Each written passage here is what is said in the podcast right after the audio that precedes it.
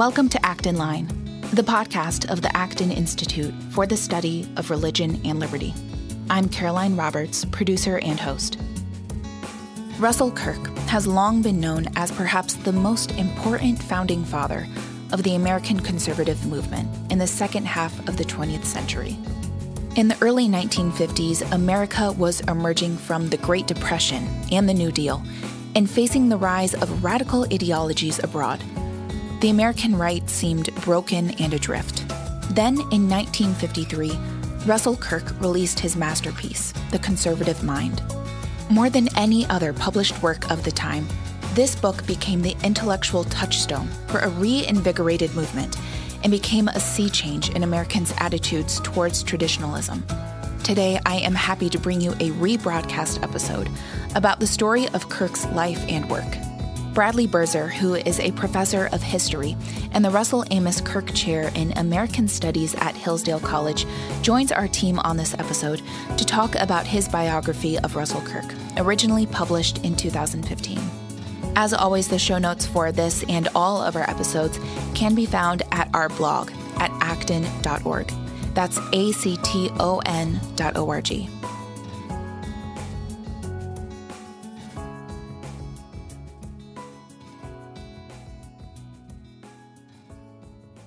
Well, I am pleased to be joined today on Radio Free Acton by Dr. Bradley J. Birzer. If you are unfamiliar with Dr. Birzer, he is the Russell Amos Kirk Chair in American Studies and a professor of history at Hillsdale College.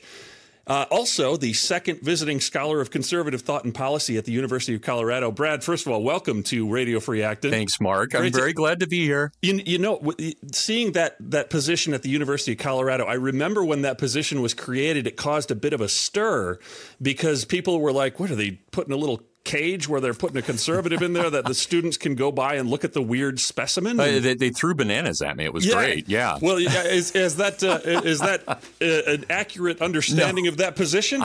It was incredible, actually, Mark. There's no way, even if I had to, I could not come up with a single bad incident that happened. It was one of the best years of my life. Oh, that's great to hear. I was integrated into the faculty perfectly. I was not a specimen. Good. At least good. If I was, I didn't know. So, that's the best way to do it. That's right. Well, you're here today at the Acton Institute as part of our Acton lecture series for the fall of 2015. We've had a very busy series this year, and you delivered an address based on your new book that actually, as we record this, has been released. Is today actually the release day? Today is the official release day, yeah. November 5th. Guy Fawkes Day. That's right. Yep. And you are releasing a biography of Russell Kirk, and it's entitled Russell Kirk, American Conservative. And the one unfortunate thing is that I wasn't able to get my hands on a copy prior to this, so I haven't read it yet. But I do have a copy now, and I'm going to read it. And basically, Mark, I want to just talk a little bit about Russell Kirk, who's a man who probably people should know more about. I need to know more about in these times. And so what I want to start off with is just a basic question about the scene when Russell Kirk stepped onto the stage. He's one of the men who's credited probably kind of the founding father of the American conservative movement. The way he attained that title is 1953, he published the book, The Conservative Mind. So the question then becomes, how was conservatism viewed in the United States prior to that? What was the state of things? Yeah, that's a great question, Mark. And I'll just give you a little bit of background. Russell Kirk was born in 1918 and he died in 1994. He is credited, you're absolutely right, he is credited with the 1953 book, The Conservative Mind, as being the founder of conservatism. But there had always been, since the rise of the progressives, there had always been opposition. In the teens and 20s, there had been a number of groups that had really opposed the progressives. You got people like the humanists out of Harvard and Princeton, led by Irving Babbitt and Paul Elmer More. There were a number of Southern agrarians who were opposed to progressivism. A number, strangely enough, and this is a story that's barely been told, but a number of science fiction writers. In fact, science fiction as a genre got its start being anti-leftist. Interesting. And so you had, and then you had libertarians, and you had a lot of anarchists. And the anarchists, these were respectable anarchists, not bomb-throwing ones. Sure, but your J.R.R. Tolkien types of anarchists. That's right. Yeah, philosophical anarchists. In America would have been Albert J. Nock, would have been the most prominent one, Episcopalian priest, minister, and commentator, also a college professor. But all of these groups had never really gotten along, and partly just because they had no reason to talk to one another. And the one thing they had in common was they disliked the progressives. What happens then with World War II is we come out of that as one of two superpowers. And the great question that's asked by all these returning vets and America as a whole is, what did we just do? We just expended 4 years of men and resources. And of course, we ended up killing one tyrant, but we've got another now on the loose. And so we've got rid of Hitler, which is great, but now we have Stalin. And one of the most important questions in America in the 1940s was, who are we? And a lot of people started talking about our roots being, well, here's the American founding. How do we judge that? What's Western civilization? How do we fit in? So there were a number of pieces that came out in the late 1940s that started playing with the idea of conservatism, but there was also the term individualism and libertarianism. None of them were very satisfying. And when Kirk wrote The Conservative Mind, he was actually still very libertarian at that point. But he chose conservative because he thought, look, we have to preserve something. Part of what we're doing is not just being anti-progressive. We're actually older than they are. So we don't need to be reactionary. We need to cling to our first principles. Sure. So conservatism was really a way, a big tent, umbrella term to bring all of these disparate schools together to show that, hey, we're not something new on the scene reacting. We were actually here long before you progressives, but now we're reasserting ourselves. And that's, I think, for a lot of people in America, average people working in suburbia, people who had just gotten back from the war, conservatism made a lot of sense. Sure. And it was a term then that caught on. Even Eisenhower grabbed onto it. Now, the original title for The Conservative Mind, the title that Kirk submitted it to the publisher with, was The Conservative Rout. And he wasn't talking about conservatives routing their opponents. He was talking about the conservatives being routed. So I wonder if you could tell us a little bit about how progressivism had been so ascendant in the early 20th centuries and how the conservatives were routed. Yeah. Again, Mark, just a great question. And I'm impressed. That's one of those insider baseball questions that people actually know the original title. That's what Kirk had called it and in his dissertation. And he was trying to make an argument, a kind of a proto-Christian argument, because he himself was not Christian yet. He wouldn't become fully Christian until 1964. So we're still a ways away from that. But he was flirting with it.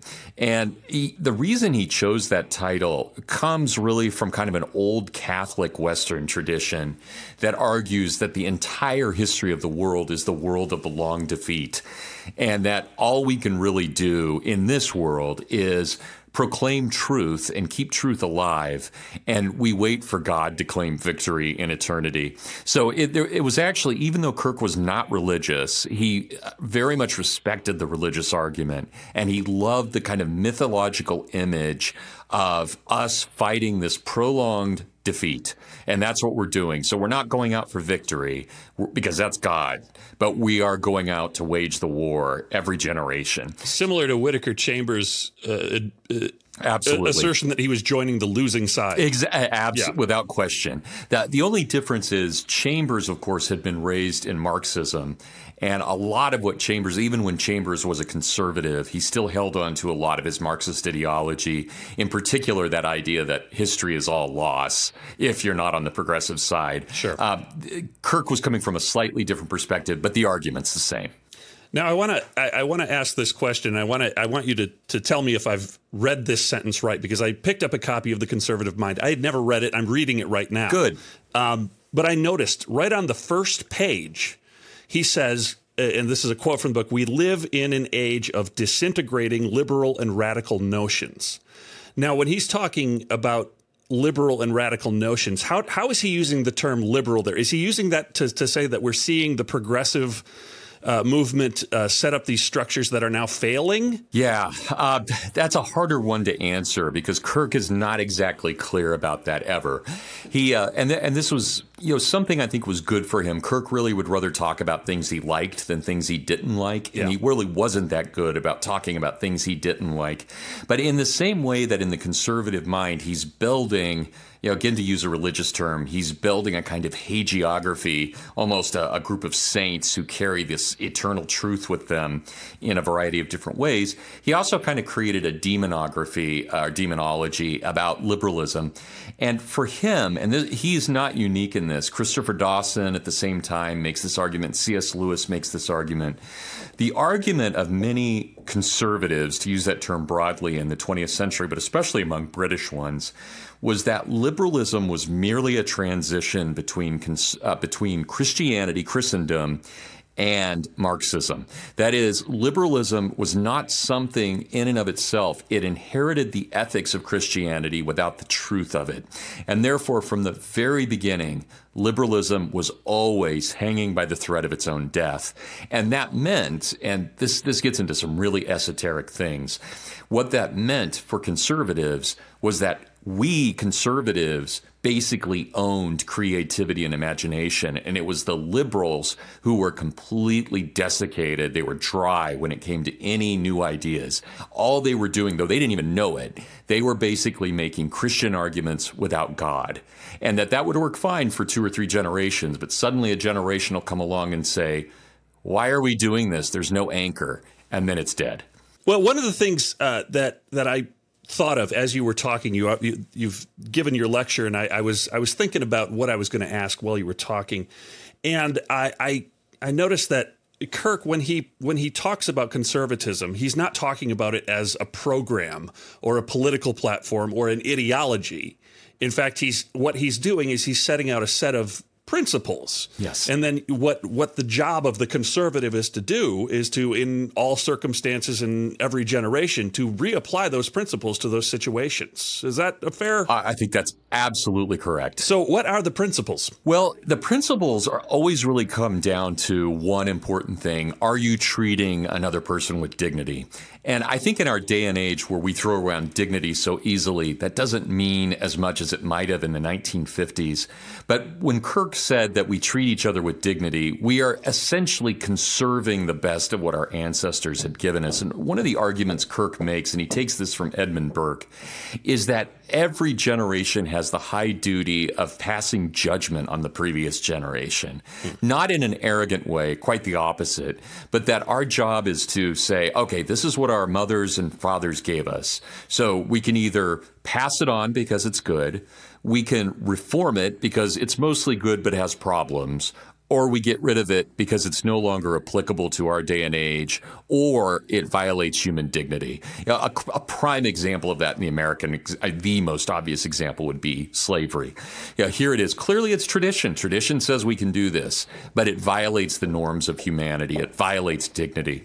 And Kirk was very concerned with that. And in that sense, I think this is a hard thing to sell, because dignity sounds great, but Kirk means this in the way that Socrates meant it. He meant it means it in the way Cicero or Jesus meant it. Mm-hmm. He doesn't mean it in the way we might just mean, oh, hey, be nice to that guy because he's also going through problems. Sure. There's a lot loaded with that.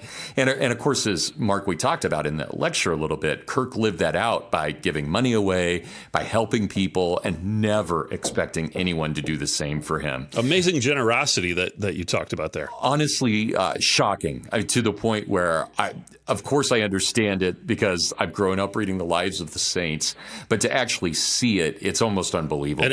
And we should add, for the people who weren't at the lecture and are wondering what we're talking about, Kirk would receive letters requesting assistance from scholars and people you said in the 1950s. Yeah. And he would often just stuff money into an envelope and send it to them. Absolutely. And then would not ask for anything in return. Forgot. It wasn't that he was just forgetful. I mean, he forgot purposely. It's a loan, right? And you never expect that back.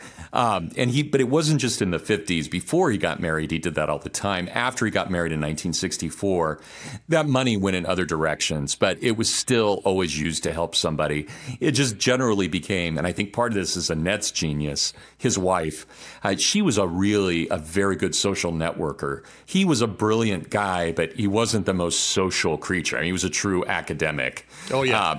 Whereas she is a community organizer in the best sense. She's someone who makes things happen. So that same money that was there, they then used to help the homeless or help refugees from anywhere around the world. And they did that, yeah, and still do, but they did that until Kirk's death. That their house up in Mecosta, Michigan, you never, as the daughters would say, they never knew who they'd wake up with, to have breakfast with. Yeah. Because it could be anybody. That's one of the great things about the Acton Institute is that we're not located in Washington, D.C. We're here in Grand Rapids, Michigan. Amen. And my family actually camps in Big Rapids up in Mecosta County. And nice. I will say the cover of your book has that fantastic sort of profile portrait of Russell Kirk. Yeah. And I've seen it listed as Russell Kirk, Big Rapids, 1986. Every time I drive through Big Rapids, I'm like, I wonder where the studio was that Russell Kirk came to have that picture taken. I actually think that might have been at the newspaper. Oh, really? There. Yeah. I don't know if there's still a newspaper in Big Rapids, but when there was, they used to do quite a few stories on him. It's entirely possible. I would guess that's where that's from. And you mentioned Piety Hill, the house that his grandfather built and he lived in. Yes. And it's still there. Yeah, most of it. It was... What happened was the main house burned down in 1975, actually on Ash Wednesday of all days, and it burned down. And then they built what was left of it. They built around a new home, and it doesn't look much like the old home, but it's really a hodgepodge of the old and new, and it works very, very well. But have you been up there, Mark? I have not. It's a very interesting thing because what they've done is they've taken pieces from the old Big Rapids City Hall. They've taken pieces of architecture from St. Michael's Church, which was torn down, and they've taken all these, including a mirror from a Chinese restaurant. They've taken all of these things that shouldn't fit together, but do, and they're all part of the architecture of the house. And it is one of the strangest and most beautiful places I've ever seen. It's a fantasy land. It's an bizarre. Interesting metaphor for the house of a man whose prime role in life was to bring together these disparate movements. It fits. Now, I have to, since I've got you here, I have to ask. Sure. There's a section of photos in the book, of course, and one of the photos shows one of the lions at the entrance to the property, and the lion is wearing a toupee? Yes, Kirk was very funny. But a lot of people don't know this. He loved playing practical jokes to the point where he would have prominent guests, people who'd won major literary awards. And in the middle of the night, he would sneak into the room under their bed and scare them. He was truly, and one of my favorite moments in his life, they got to meet the Pope, John Paul II. And he and his wife took a tour down in the catacombs. And Kirk, just to kind of mess with his wife, ran off and hid in the catacombs of Rome in these sacred tombs, and he started making all these ghosts. Yeah, so anyway, my point is, Kirk was very funny, and a lot of what he did, their whimsy, this whole rebuilding is whimsical. So they actually found, if I remember right, and I'd have to double-check this, Mark, but one of those lions, the toupee, is actually a toupee modeled after one of the Three Stooges. So that's right. It was in the caption. I remember that. And it's Aslan. So this is Narnia, but with the Three Stooges headpiece on top. So this is how weird. And eccentric. Yeah, weird in a good way, right? But yes, very eccentric. Well, you talk about how Russell Kirk had a great sense of humor. This reminds me of the one great Kirk story that I know from Acton's history, because Russell Kirk was involved with Acton. He was on our original board of advisors here. Very important. And he was I don't know if he was the MC at our first event, but at our first annual dinner, William F. Buckley Jr. was there as the keynote speaker. And to introduce Buckley was Russell Kirk. So two really eminent figures in modern American conservatism. And Kirk's intro for William F. Buckley was essentially a request that he move the headquarters of National Review magazine from the horrible East Coast. From Sodom and Gomorrah. Yeah, exactly. From Manhattan into the Waters Building next to, in Grand Rapids, Michigan, next to the Acton Institute, and thus sort of redeem it from its horrible location. I don't think Buckley, he may have just laughed. Yeah, I don't know if he had anything to say about that, but it was a fantastic moment. That is fantastic. I love that story. Well, we have to wrap this up, but I want to ask one more question. Sure. And that is, Kirk comes on the scene in the 1940s, 1950s, at a time when American conservatism was in disarray. It was at a weak point, and he gave it form and structure. And he died in 1994, I believe, just April. As yep. right around the time that the Republicans were taking over Congress, and That's there was right. sort of a right resurgence yeah. of conservatism in America again. I have to say, I think right now we're at a point where, once again, American conservatism is kind of perhaps a little rootless, especially in the visible public leadership of the movement. There are so many different voices, but there's no Russell Kirk type person who can intelligently bring it all together, it seems. Yeah. And I sort of, as I was reading The Conservative Mind, thinking this is a 35-year-old man writing this book. That's right. Would it even be possible for something like this to happen today? I don't know. I would tend to think, no, I don't know how you would influence the public as broadly as Kirk was able right. to do in the 1950s with a similar approach today. It'd have to be totally different. What would Kirk say about the state of conservatism today? Thanks, Mark. I can't say for sure, obviously, because he's been dead now for so long, but I don't think he'd be happy. I think in particular, the idea that we would sell conservatism as a part of a bookstore or that we would sell it on the radio or even on TV, I think that would not go over well with him. You know, conservatism is really meant to be this thoughtful thing. And one of the things, and this is where Kirk, I think there's so many elements of genius in him, but this is not someone who said one thing and did another. This is, going back to our talk about his charity, he truly believed that real change comes from acts of love. It really does come from one person helping another, and that's what makes history over time. You'll always have these great figures who rise and fall, but real history, and this is so Augustinian, but real history is moment to moment. And I think he'd be very upset about where conservatism is. I think he would reject a lot of the ways that it's gone, but he also would not leave. He would not be without hope. And in particular, he loved to say, quoting from Edmund Burke, that wherever there is at least a heart beating, there is always hope. And that who would have thought in 1953 that this dissertation written by this obscure guy from Michigan would have become an international bestseller?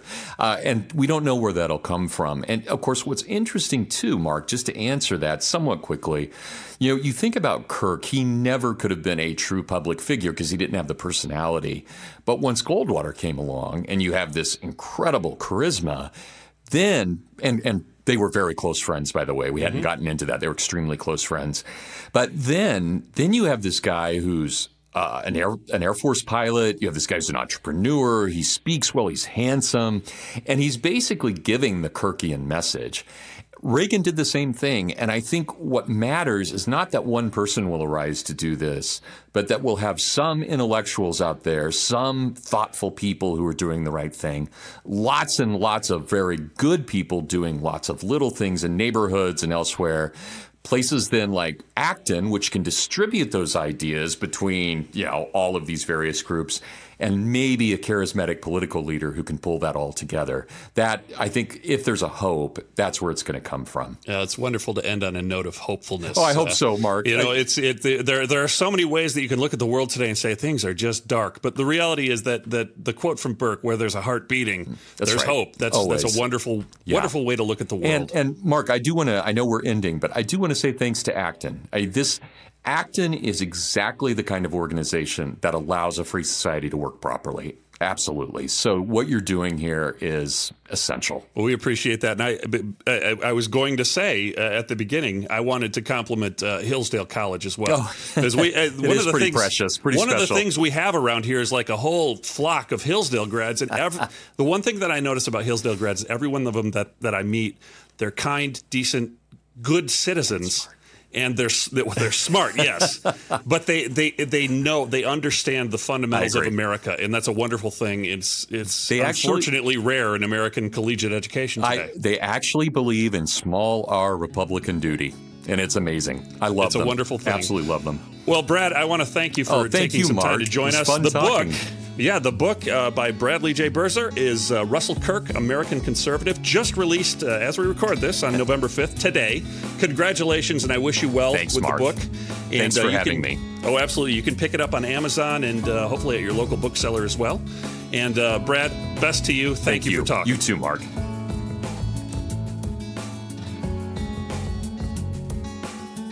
Thank you for listening today. If you'd like to reach our podcast team here to let me know what you think of the show or even suggest topics you'd like to hear covered, email me at actonline@acton.org. Actonline is available on Stitcher, Google Play, Spotify, or wherever podcasts are found.